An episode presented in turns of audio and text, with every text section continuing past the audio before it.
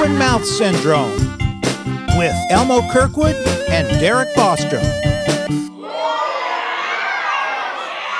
Derek, it's good to see you. It's been a couple weeks. I think the last time we got together, it wasn't yet profoundly hot out. Right, it was right on the cusp.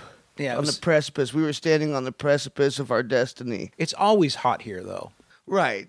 A friend of mine uh, from jolly old England sent me something from their local news describing Phoenix as hell on earth in regard to our heat wave here. So it's uh, international news. In regards to our heat wave, or just the regular hell on earth it also attains in the right, wintertime? the, the, the, the part of it that has nothing to do with the weather. Yeah. Well, uh, it's true. It is hot here, and of course, uh, for various listeners who who might hear this piece of audio, if it makes the cut, we need to have a plenty of episodes in the can so that we maintain our freedom of lifestyle. We may be talking about the heat in wintertime, in podcast time, but that's okay.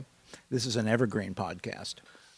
but um, yeah, it's it's been warm. Actually, the last time we got together, there was a nasty mulch fire, and was a nasty mulch fire. and you were like whatever and then probably by the time i got home it had probably swamped your ass I think that I was uh, immune from the stink, and in that funk, in any essence, is something that I'm imbued with. Therefore, it bounces right off, or just latches right on.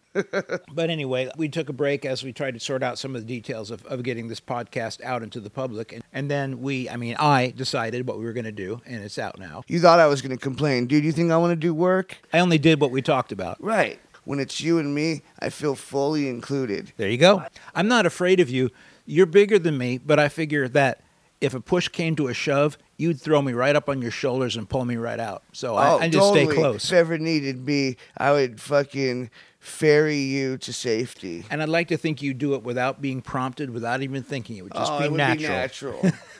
Whoa, absolutely. Hey, listen, I'm a libertine. I'm here for fucking a time. I didn't say a good time, just a time. Yeah, well, I mean, I'm here for a certain time.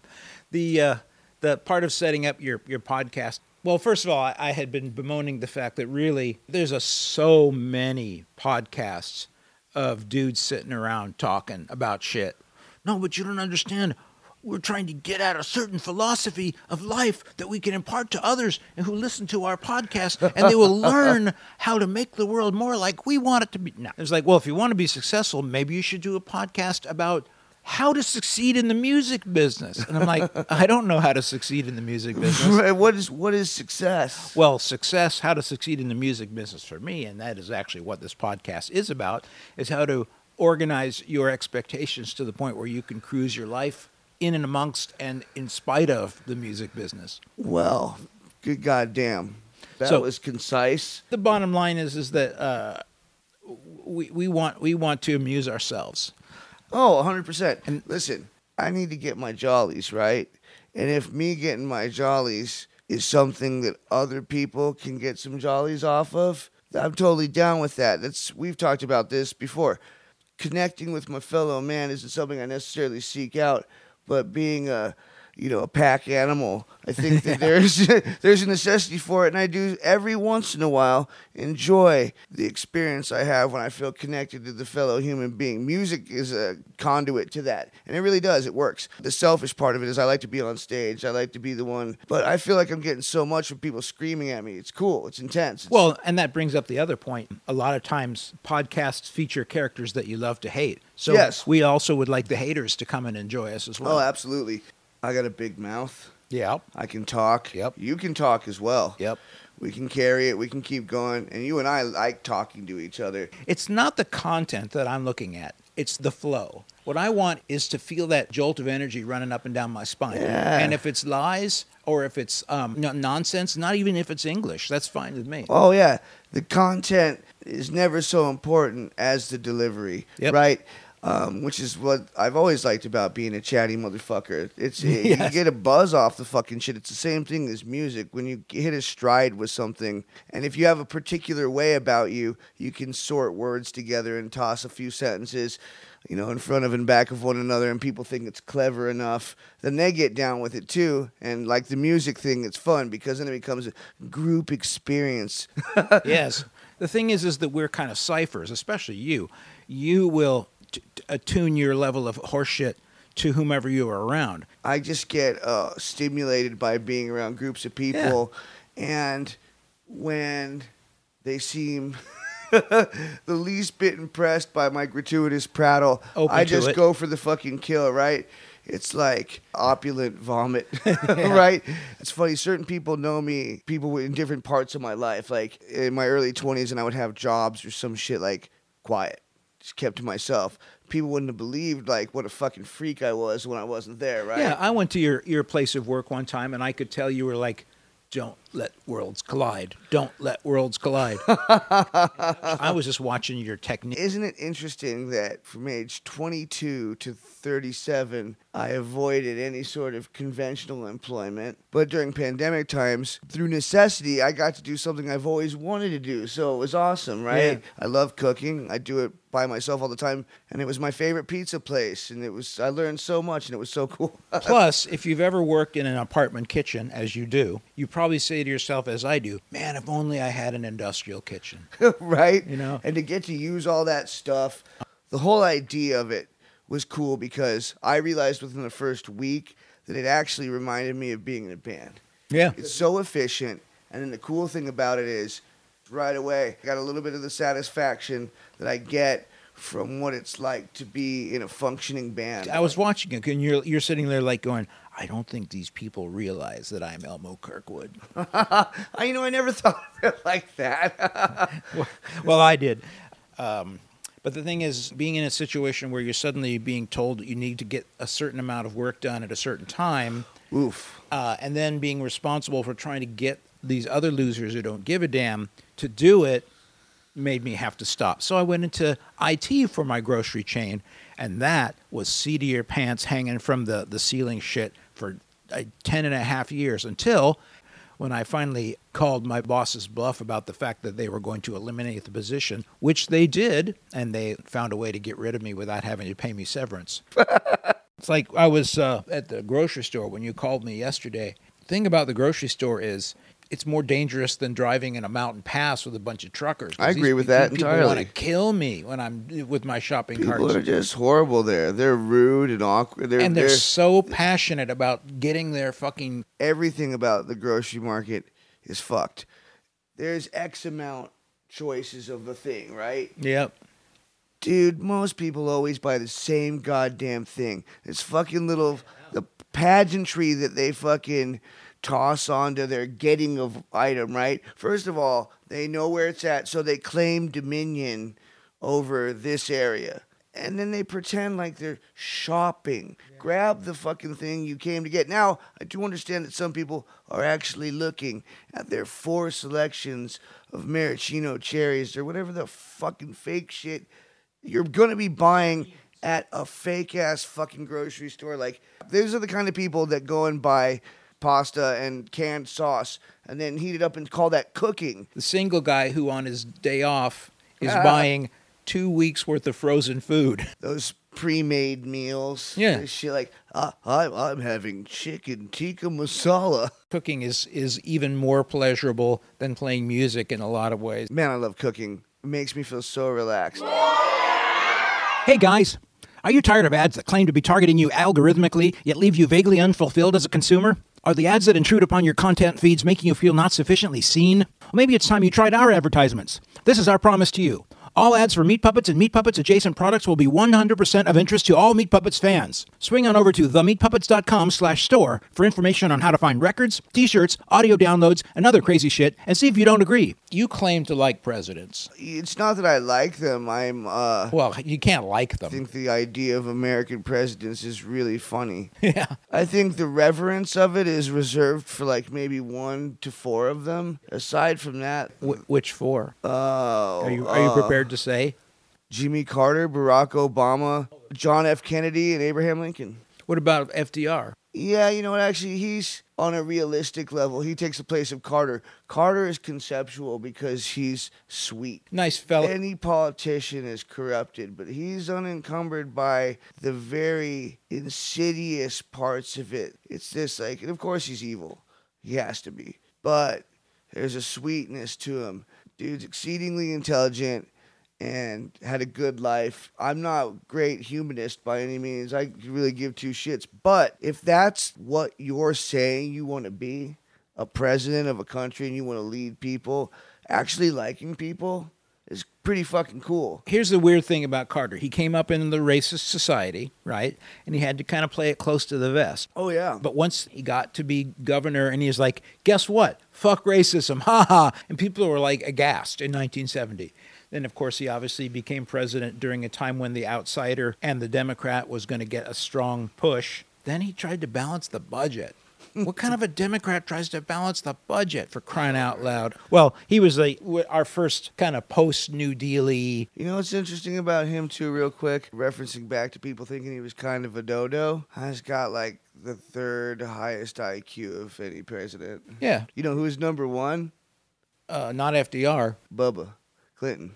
Oh yeah, yeah, yeah. And sure. then it's Barack Obama. Yeah, that, but we may be grading on the curve because we didn't have the same tests for like um, Martin Van Buren, for instance. Martin Van Buren was kind of a piece of shit. He's considered the first machine president who like Right. created a party machine politic kind of a thing, as opposed to like your early founding fathers Mm-hmm, crap. So. Piece of shit, perhaps, but also he's um, given the blame for the depression that happened because of Andrew Jackson's policies, fucking around with the banks and stuff like that. But Andrew Jackson was a wild boy. Number one, best president ever. No. That's a far out dude. He was a fucking hellraiser since he was a fucking youth. He came to office with a bullet in him from a duel that he won. Yeah. And then he fired his entire cabinet because one of the dudes married a chick that was outside of society, and all the other wives of the cabinet members decided to alienate her and not let her into society. So he's like, fuck that, you're all fired. He's the most controversial money president. It's interesting that he's on money. He'll be gone soon enough. It's gonna happen. He's got an egregious fucking history with the natives. You know, you know who loved him? MAGA boy. oh yeah, yeah, yeah, yeah. Oh, absolutely, absolutely. He put his portrait right on up. Anyway, Jackson. He, uh, you know, your your Indian wars are actually kind of interesting. If you're interested in war and you're not just interested in bemoaning uh, the the fact that there are winners and losers, Yeah. Even though it is, yeah. Even though it's Any fucked. semblance of objectivity, just to see it as a thing that happened, right? it's not uninteresting. And the uh, the whole um, Battle of New Orleans, not uninteresting. Oh, all that stuff's really interesting. What's interesting about it is it gives you a sense of how different things are now than they were then.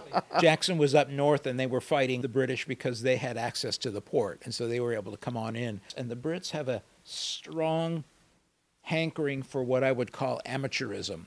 They're very seat of the pants because they have this class culture where it's like, oh yeah, you're in. You know, it's like the good old boy network. Doesn't matter if you're incompetent or not. They bring these fuckers in to run things, and they usually are just like, oh well, fuck this, whatever. It's like success hides a myriad of evils, but they still win because they're so far ahead of everybody. Just yesterday, I watched a little like a YouTube video, and it was just how inbred is Prince? No, now King Charles. How inbred is he on this scale? Right, Reasonably so. fairly inbred for a modern uh, Right, royal. Yeah, right. Uh, you know, and his parents were first cousins. You know what happened to the first King Charles? He got his head cut off. Yeah, you know why? Uh huh. Oh man, Because there was an attempt to make Britain a republic, and after Oliver Cromwell died, they're like, "Yeah, we want our king back." Are there any other Charleses lying around? Well, how about his son? That'd be Charles II. Okay, we're down with that. And you know, there's still a lot of people in Britain. They're still mad about it. I think it's fucking hilarious that these people still take the royalty thing seriously at all. The idea that they think these people have something, people that really, there's nothing fucking special about them. They had money once just had upon money. a time. They're a bunch of fucking Germans pretending to be limeys But you know why they had to go to Germans? because Germans are prone to lycanthropy. Close, similar, because all their local kings and queens didn't want to give up Catholicism. Here's what I was thinking about uh, with a legal murder, which would have been your execution. Now, you can understand the concept where the state would be like, you know, I don't think it would be good for you guys' neighborhoods if you did your own killing. We'll take that on for you. That way you can all just point at us and go, yeah, fuck the government. If you killed each other, then there would be repercussions, you know. So it's easier. Mm, the social dynamic Yeah. there is way too It's too fraught. the tribal dynamic. So even though technically I am against the idea that the government will go ahead and take your life, As am I. life will be taken. Yes. I would rather the government do it than my neighbors going, huh, let's see. Bostrom hasn't weeded his yard in the last six months. Time for him to die. Right. Or okay, so people are gonna have their emotional Yep. reactions to things. Yep. Even in that, to agree with what you're saying, you have to apply some sort of like Guardrails. Yeah, a baseline of rationale. People are sensitive, and a sensitive creature just is going to snowball if there's not like you know precedents and parameters. But here's the problem the society in a democracy, supposedly, they say these are the things that we don't want to have happen so bad that we would take you out and kill you. Right. Then there's so called representatives, which presumably these people who want killing voted for and created laws, and then they said, we're going to put this law in the books that says you get killed if we catch you doing this. And so technically they've kind of diffused the karma of the situation to the you know the courts the, the people, the voters, the, uh-huh. the legislatures, mm-hmm. the police, the executioners. But here's the problem. There's too many of these fucking people. Once they've gotten that person killed, once they've had the execution, they're still pissy about it. Oh, of course. So then where's the catharsis? there is no catharsis. Then why bother? The way I see it is, is I don't think it's a punishment for most of these motherfuckers to die. Being in prison for your whole fucking life sounds miserable. Our entire prison system is fucked. So we're starting from a baseline of bad, the way our courts are set up to send people to prison. Some people. but the way that it's pretty much specifically set up for like huge amounts of recidivism and shit like that. So we're starting from garbage to begin with, and um, I I don't see in a modern world with what we know and the way we should see things socially and culturally. I don't agree with the government killing people at all. I guess I can't conceptualize how that is a more severe punishment than keeping someone in a fucking prison denied of a free life. That's fucking horrifying. Speaking of how prison sucks, I was reading about the hunger strike in Ireland, the whole Bobby Sands thing. You're familiar with Bobby Sands? Yeah. Actually, uh, 10 of them died. The thing about it is, is the reason they had this hunger strike was because, well, in 1971, the Brits started what they called internment, which would basically be like grabbing people off the streets and throwing them in prison Right. without a trial. And they didn't like that. So in 1975, they said, we'll give you a trial.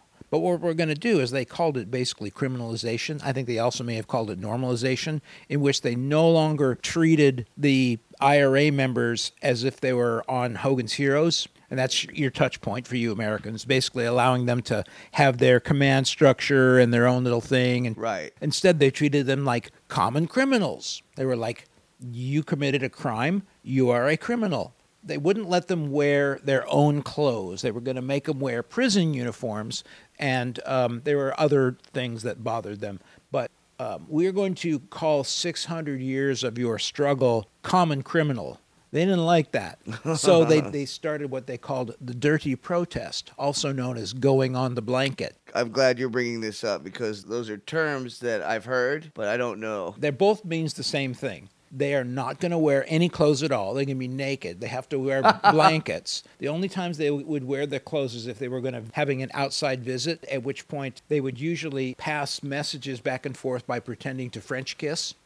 And then all of these dudes, they didn't wear any clothes, so they had to wear blankets. It gets cold. Yeah. But they also started smearing their shit all over the walls. Good lord. And that's why it was the dirty protest. So these fuckers for years they, they wouldn't wash.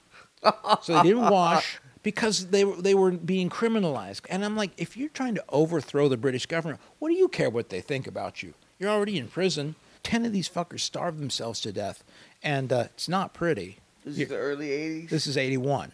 It only takes a couple months. so you can do it within the span of one year.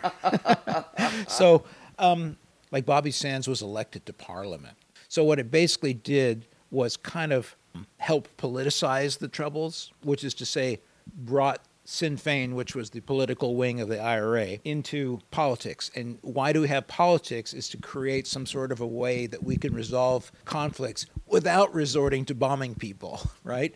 So Sinn Féin started getting in, more involved in politics. And as we speak today, Sinn Féin is the biggest party in Ireland, not just Northern Ireland. And I'll be goddamned if they're not still partitioned. And I'll be goddamned if the Protestant side are still saying, well, these were common criminals. they tried to claim they were fighting a war, but actually, again, this is these becomes an emotional issue. But if you're dealing with a, a problem, if there's a conflict, the emotions just tend to get in the way. Oh, yeah. Eventually, you've got to like make some sort of a reasoned play, and obviously, they figured out a way to end the uh, the violence over there, more or less.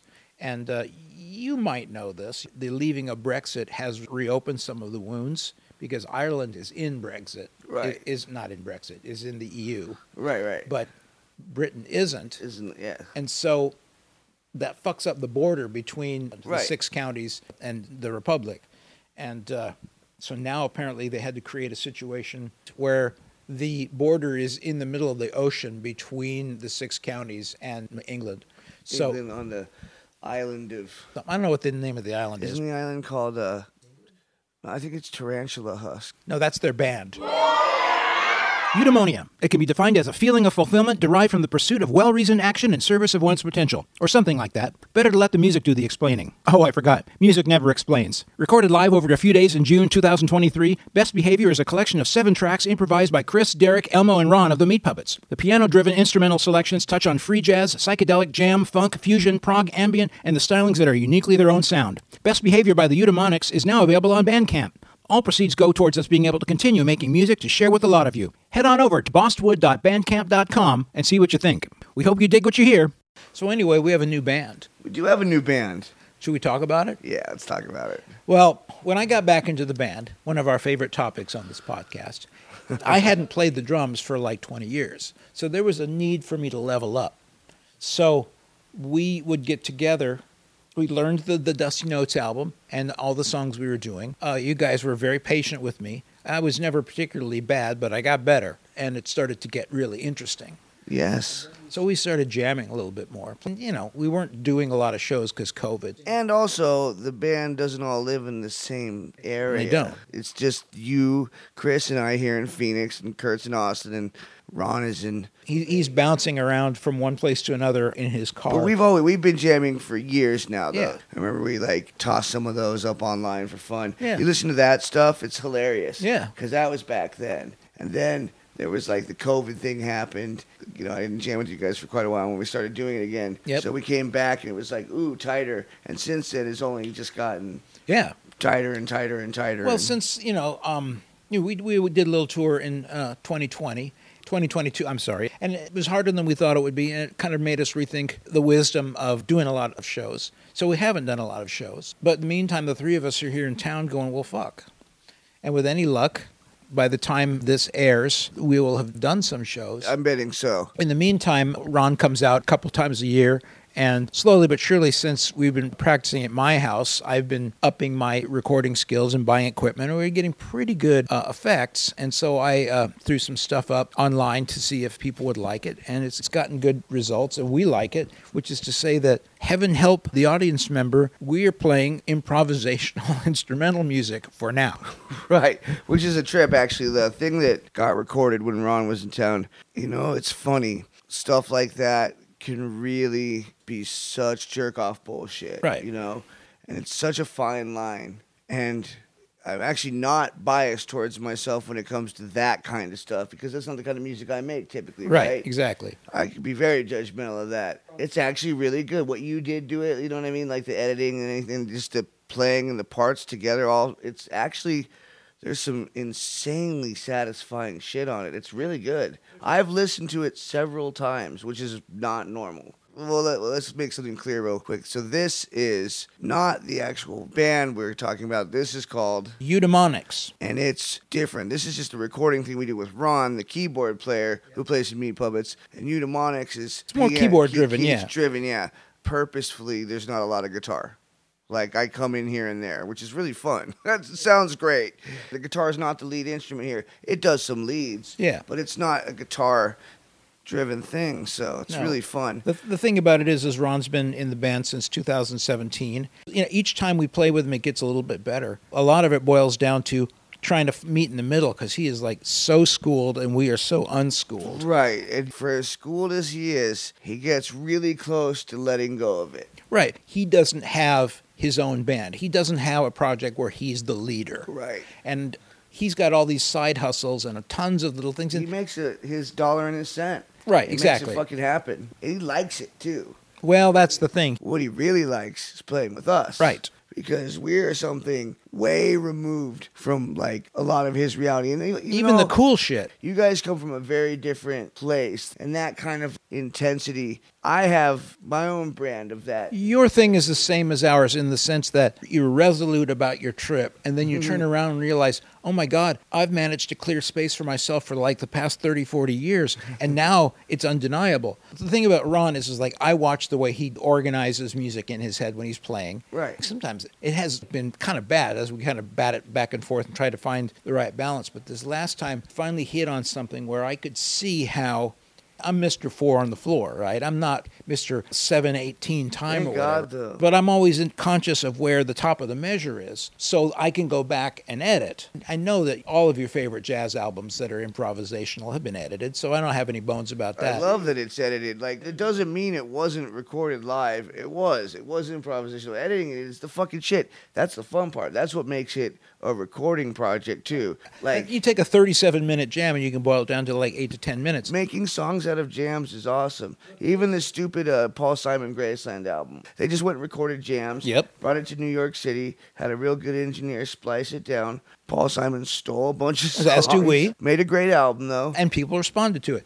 because people don't give a fuck about all that nuts and bolts shit. The thing is, is what we're improvising is composition. Absolutely. So I'm always, you know what I'm doing, especially Yep. they like even when I'm doing leads. Yeah, I'll get far out, but you can see how I'm structuring stuff Yeah. there, and you can hear it.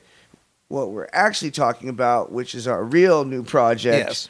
which is Derek on drums, Chris on bass, me on guitar. But that's our new band for right now. In lieu of us play meat puppet shows, which we're not for the time being, and this is different from the meat puppets. what we figured out is that Chris and Derek and I have been playing for years together, the three of us, and it doesn't sound bad. no, we whip up a unique sound, and it's interesting because it's these two dudes have been playing together always, but it's a different style of guitar playing, and how what does that bring out of everybody? How do we respond to each other? It's really cool. So Get we into it, trying- We were motherfuckers. trying to figure out a name, and Chris was on the phone with Dez Cadena Yep. of uh, Vida. and Black Flag, and uh, and he suggested a name that we took Yep. and the name of our new project is Happy Universe. Um, by the time this airs, we'll probably at least played one gig, but we're setting up some shows in Southern California for the fall, and I'm sure we'll be setting up more stuff like that. So we'll be talking about it more.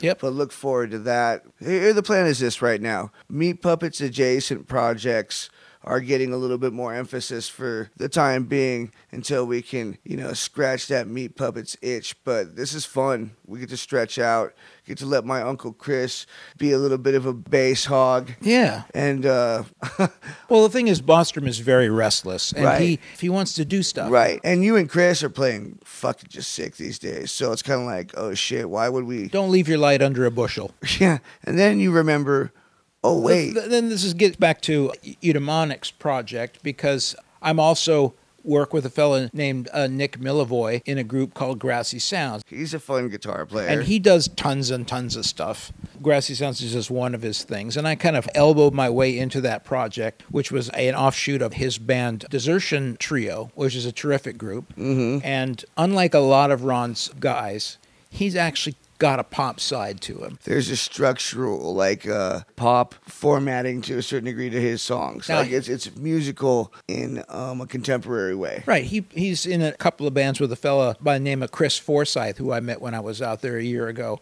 and they have like a band that's like a Neil Young covers band and plays uh, steel guitar in it. And uh, they're just into rock and roll as well as into avant garde jazz, which they do a lot of as well. So they got that side, but then they've got the songwriter, singer songwriter shit. When I first got back involved with the Meat Puppets, I pulled uh, Curt aside. I'm like, "How come you guys aren't haven't become like jam band kings?" And they're like, "We're too weird for them." As I learned more about what we're up to, as I got into the band myself, I was like, "Oh yeah, we're too weird for your average jam band yeah, audience." it's weird. You'd think that it was. And you know what's interesting? Well, actually, we're different now than Well, you guys were with Shandon. You know what's funny is that like any of the festivals we done when we played to huge amounts of people that aren't our fan base because Right. it's a festival. They dig it. We do great. It's hilarious how well we do because they see what it is and it's real. And when you're playing real music, if you're there to see a music festival like th- that kind of thing, what we provide. I don't even know what to say about it because I'm not there experiencing what they are. We're like the little engine that could, right? We'll start to break it down and then build it. We get far out and it sounds like it's falling apart. And then, bam, we're fucking syncopated right back into this fucking insane machine, right? It's just like, holy shit. And then, boom, crescendo. There's a, a word for music that is done through improvisation. It's like when we do Up on the Sun, it transitions into a thing that's not written. what I think happens with these festivals is that you know there's enough energetic stuff, right? You know, we keep it going, but then you know you pepper in some stuff that's a little less insane. You get far out, right? But when we really deliver at the end, Well, what, what you're saying is we build. we build Our performances have an arc to them. Right, the framework, the parameters that we operate in when we get to fuck around, right? And then throughout the tours, the fucking around. This tour, this is how the jam goes. This tour, this is how it goes. And then we build our own little unique things throughout the tours, and you and I will start looking at each other. Boom, boom, emphasis here, and it's fun, right? Because you have these unique experiences as the band. Even back in the day Right. when we weren't a five piece, back in the early days when we used to destroy our careers by coming back on stage for the encore and playing stuff we didn't know for as long as we could before it, it fell apart. We Mm-hmm. Did that night after night. And uh, the thing is, that's what keeps us going. And we, we see that, we feel that, and it's like the signpost ahead. And so, what we've been working on is finding that signpost. And we've got it with this new group. Mm-hmm. And it's just like what I've always said is you take care of business, Mm-hmm. you don't see it coming, and you just wonder how on earth is this being perceived by the other human beings? And they seem to like it. Yeah. Well, first of all, just having some sort of conceptual prowess that you can dive into on the spot. Yeah. Right, being able to just like execute at will. That's cool. Yep. Art in general, just to just go at it. Drawing, painting, dancing, talking, playing guitar, jamming with other people, whatever. Stealing. Right? Killing. Fucking, cooking, rubbing your dog's neck, all that shit. and you're looking for the point where the tools disappear and Yeah. you're you're making art with your life essence and you- don't see the tools anymore and that's where lack of sleep comes in and bad food and long drives When you take from yourself, Mhm. when you deprive yourself for whatever reason, when you when you hurt yourself as an artist, the reward for whatever reason is that your art never suffers for it. You're rewarded by a greater abundance of whatever it is that your art is that makes you feel successful at what your art doing is. It's fucking evil. Right. It's this fucking incredible thing. that's why i'm so fascinated with hunger strikes Poo poo on the wall, right? it makes no sense and you open yourself up to a situation where your opponents can easily point to that as bullshit right right. but there is an abstract element and once you give give the world an opportunity to abstract you away from your actual self even starving yourself to death makes sense on a certain level. Well, it must because some people actually did it, and that's the fucked up thing about it. It's like they're like going, you know, you're going to die in three months. I'm totally going to do it. Are you out of your fucking mind? Right, and even on like a more basic level of it, like a few years ago, we went and played in Berkeley, and then we did uh, Hardly Strictly Bluegrass. Right, Much fun. that was a blast. There was a ton of people. That was one of the like the aforementioned festival where we just You got your picture in the newspaper. I did right on front of the fucking art section. That was funny. I didn't sleep in between those gigs. Right, uh, we stayed up, and there was alcohol and Yeah, just like we did that show in L.A. when they Right. kept the band up all night drinking, and then we had to drive to Los Angeles from San Francisco. right, right. That gig in L.A. Yeah. That gig in L.A. We played how many? How many? Um, We did three we encores. We did three, and then we stopped, and those people stayed there for thirty minutes screaming for us to come back. That was fucking insane. Not because we were good per se. In fact, we were spaced out as fuck. But we opened up that portal. No, we fucking gave them a head twister. Yep. They felt it. We felt it. The vibe was right. It was a great show. And it's otherworldly. And I don't know. I don't know.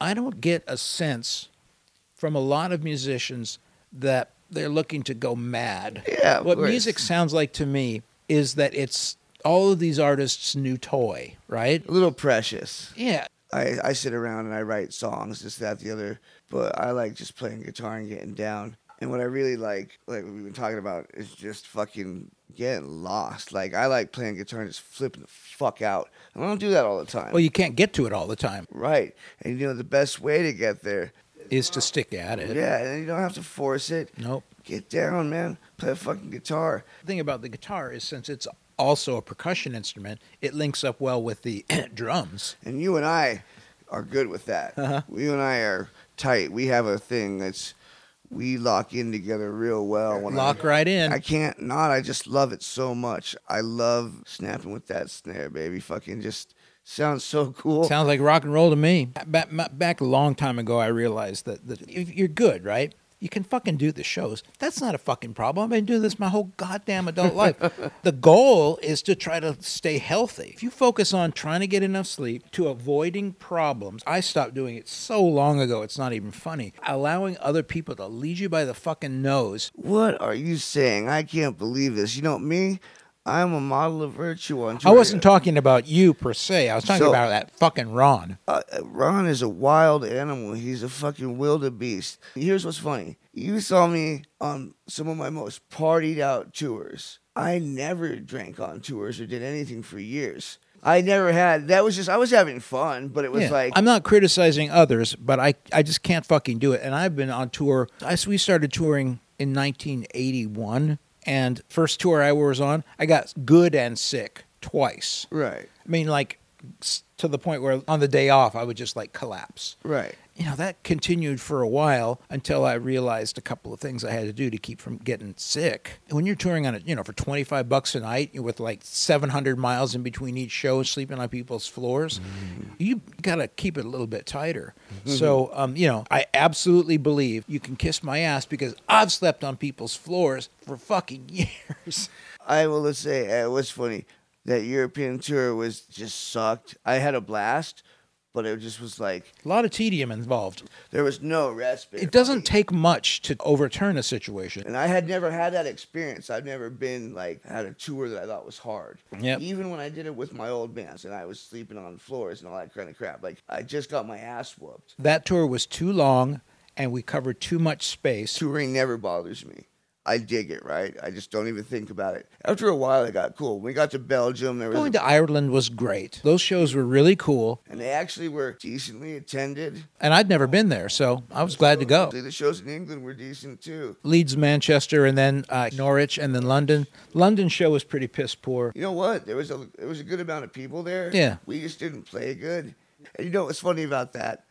We'd had our asses whooped, right? My God, London, you know, could have been like a real cool gig, and it just was like, fuck. We were so tired. to have it kind of end like that, and then we go play that goddamn festival, the Basque region of Spain. got a couple of days off. Motherfucker, what? it was the best show of the tour, Really and everybody knew it. We went out there; it was un- unreal. Like just we knew what we were doing. we fucking destroyed, and people were tripping the fuck out. We get off stage, and the vibe was far out because people they knew, And we knew we were done. right? That And was 19 it was, It was just such a fucking beautiful way to end everything. We just played so good. Yeah. And it was a blast, and it was so fucking loud. And even all the other bands, you could see like they're just looking at us like, "Holy shit! Yeah. You see what these guys did? Like, what the fuck, man?" Which is asking a lot of somebody who's got their own show to play that night. and you know what? It's cool. It's really fun. We're so good and we're so tight when we play bigger and nicer places with better sounds. We always rise to the occasion. But for some reason, people they want it served in this certain way. But when it's served in this different way, it's fun. You know what the band is? Because it is a jam band in a way, but it's not. We don't follow the jam band rules. We're way too psychedelic. We're psychedelic for real. We have a non-aural psychedelicness to us. we, we, we get far out for real. There's actual, like, abstract. it's not just Stockhausen. right. We've actually discovered that we exist. And so it's influenced by us, which is interesting. Right. To filter everything through your actualness. Yeah, the meta part of it is badass. And that's what makes just doing this little fucking three piece really fun, is because Right. I was going to say, we tear off the two serious musicians. you know what they're gonna do is fucking have to just absorb the sonic fucking blast. the only way it has to be is what it is right this moment. What we can bring to it. It's a different approach, is all. Just fucking, you know, go for it. the stuff that gets dredged out is just hilarious. Last gig we did as the Meat Puppets was like the best gig ever. In San Francisco, Oh, yeah. Luckily, that last gig we played was so good. did. It sucks that we didn't get to finish the very last show of the tour. It really sucks. Yeah. But to finish like we did, it was so good. Oh my god, that, that improv that we did with Up on the Sun was like epic. it was insane. And then I came home and I took all of the Up on the Suns. Oh, and that was made beautiful. an hour long improv, which I need to release. Dude, It actually came out good. Yeah. it's really beautiful. Yeah. You have to release that, Yeah, I will. Bandcamp, here we come. right? It's like a one hour version of Up on the Sun. It's like Folded, the Grateful Dead album with, Oh, that's yeah. like three hour Dark Star or whatever. Right. I love the Meat Puppets because they can be abstracted like that. You know what I like about the Meat Puppets thing, and what I get to specifically do is I get to play the sort of shit kicker country rock I like. Yep. I get to play old R and B soul kind of Yep. guitar playing I like. I get to play the reggae shit I like. I get to play the fucking far out shit I like and the punk rock. I get to play And the all- pop. Everything I want to play, I get my nut. Yep. It's pretty cool. As a guitar player, it's like, wow. Every song is like so well developed in my mind that Right. it could go in so many different directions. And it's different every night because it depends on the humidity in the air, what I can hear, how much I had for dinner, Just everything. How, how it's going, how the set's going. Yeah, how am I going to make this work tonight? And it's fascinating. it's, it's a blast. You know, oh, this song's going to be like this tonight, Uh-huh. and, And, it- but but it's cool because what it's done is it's tasteful. It's yeah, done tastefully. we've just been able to actually do real shit. what you want to do is you want to practice the songs well enough so that when you're in the moment, you don't have to rely on anything but what you're doing right, Right. then. I'll have like a different way of approaching every song depending on how it hits in the moment Right. and how the how things are going. You know how Chris is; he's mercurial, Right. and uh, you and I we're trying to like ratchet the thing up. We're not necessarily trying to play a part. We're like, going, all right, this needs a little bit more Yes. energy Yeah, or a little less energy. how do we fucking yeah, how do we serve this here? Part of the thing is starting this new band. One of the things that we're doing is making it so that there's no place for us to hide on stage. Right. That's the nice thing about a three piece, right? Yeah. And it's a nice thing about it not being meat puppets. Right. It's got to be right up in our faces. Oh yeah, it's gotta be on the up and up too to make it work. You know what's cool is that Chris gets a chance to expand for real, play with his effects because he's been doing some awesome shit Yeah. lately. We want Chris to go ape shit on yeah, this. in a certain way. He can go ape shit for plenty of it. Every once in a while, it'll be the bass is never like just playing bass. He's sitting there staring at his fretboard and right. painting. And He's that's like- when it's like he's no, lost no, us. No, no, no, That's when we have to like trip him up.